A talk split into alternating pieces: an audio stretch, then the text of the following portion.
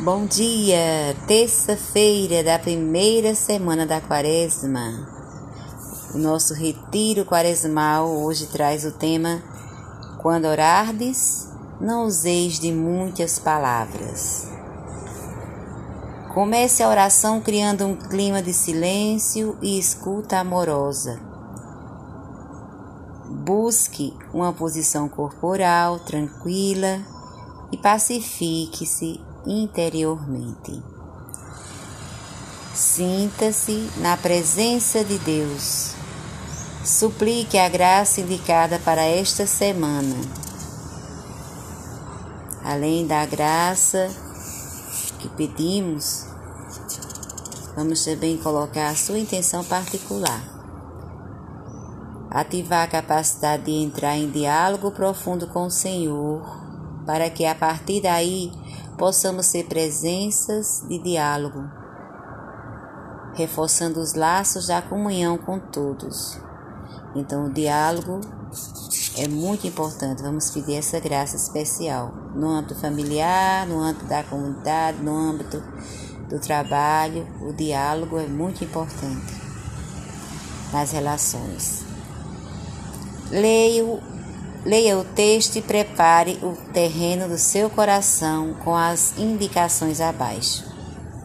Os textos que ele comenta aqui são os da liturgia diária hoje, né? O Evangelho de Mateus, capítulo 6, versículos 7 a 15, Isaías 55, 10 a 11 e o Salmo 34.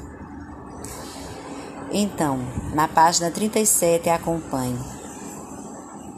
Para Jesus, a oração não só fazia parte da vida, ela era sua vida. Em cada instante vivia em profunda sintonia na presença de Deus, seu Pai. Jesus não esconde nada ao Pai. Suas alegrias e dores, suas esperanças e suas noites foram sempre partilhadas com o Pai. Na experiência de Jesus, Deus é aquele que está aí como um Pai que cuide de seus filhos e suas filhas, que tem um coração sensível aos nossos sofrimentos, cujo olhar repousa sobre nossos problemas e cujo ouvido é atento aos nossos clamores. O novo está justamente no modo como as pessoas devem relacionar com Deus, se relacionar com Deus. Quando orardes, dizei Pai, e em relação é uma relação nova, inédita, os seguidores, as seguidoras de Jesus não são somente amigos ou amigas, são filhos, filhas de Deus, que é Pai.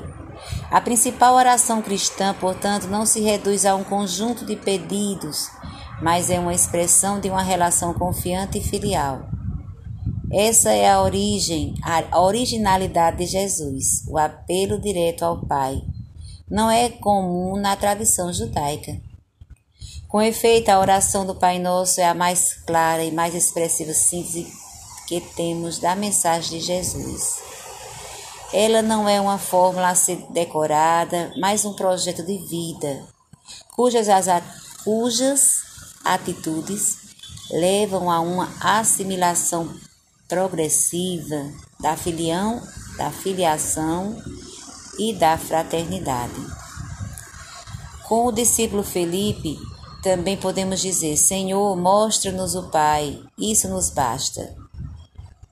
É significativo que no espaço de uma prece tão sóbria como é o Pai Nosso, Jesus deseja reconduzir coração orante à sua essência, o próprio Pai. O ser humano é, um, é alvo do amor carinhoso de Deus Pai, cujo nome ele conhece e guarda no coração. Podemos dizer que o objetivo da oração é colocar-nos no Pai, inscrever-nos no seu coração. Eu sou no Pai, existo no Pai. A oração cristã é aquela que se desenvolve seguindo os passos de Jesus, e aí orar é viver. Com todas as suas, nossas forças, com todo o nosso afeto e com toda a nossa realidade na presença de Deus. Nesse sentido, a oração não pode ser um compartimento do dia, um pequeno espaço de tempo que preenchemos com pensamentos e fórmulas piedosas. Chamar Abá, Pai, significa ser e estar diante daquele que nos convida a um diálogo sem censura, a nos sentirmos envolvidos por inteiro e continuamente por uma presença providente, com uma atenção vigilante. Não se trata de oferecer a Deus alguns pensamentos, mas colocar em Suas mãos toda a nossa vida, tudo o que somos e experimentamos. Tal, tal oração pede uma conversão de atitude, porque a verdadeira oração cristã descentra-nos de nós mesmos e orienta-nos para Deus, de modo que tudo que passamos a desejar é a vontade de Deus, o dom do seu amor compassivo. Por isso, toda forma de oração, toda forma de relacionamento com Deus que não leva a serviço ao serviço concreto do projeto do Pai, não é a oração de discípulos de Jesus, é uma oração alienada. Uma oração que não se traduz em compromisso com a justiça do reino, que não se traduz em serviço aos mais necessitados, não é de fato dirigida ao Deus de Jesus. Santo Inácio, no segundo modo de orar, nos ensina a contemplar o significado de cada palavra da oração do Pai Nosso. Olhos fechados ou fitos no lugar.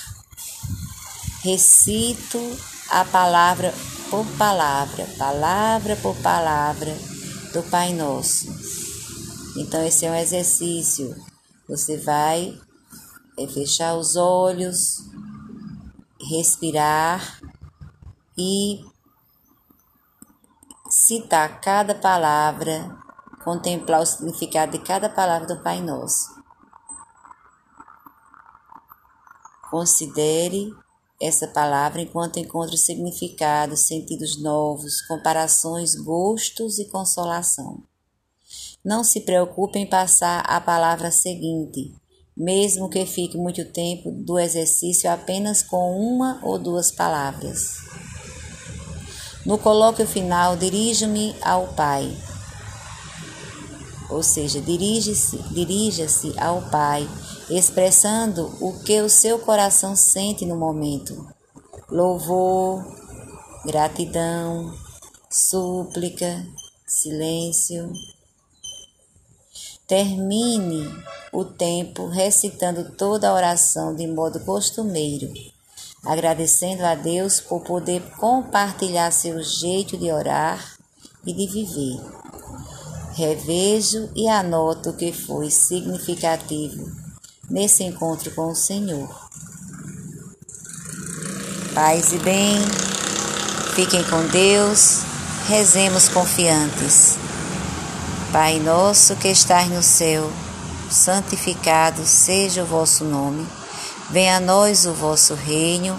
Seja feita a vossa vontade, aqui na terra como no céu.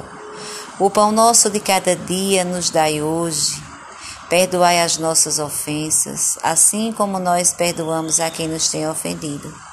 Não nos deixeis cair em tentação, mas livrai-nos do mal. Amém. Ave Maria, cheia de graça, o Senhor é convosco. Bendita sois vós entre as mulheres, bendito é o fruto do vosso ventre, Jesus. Santa Maria, Mãe de Deus, rogai por nós, pecadores, agora e na hora de nossa morte. Amém. Glória ao Pai, ao Filho e ao Espírito Santo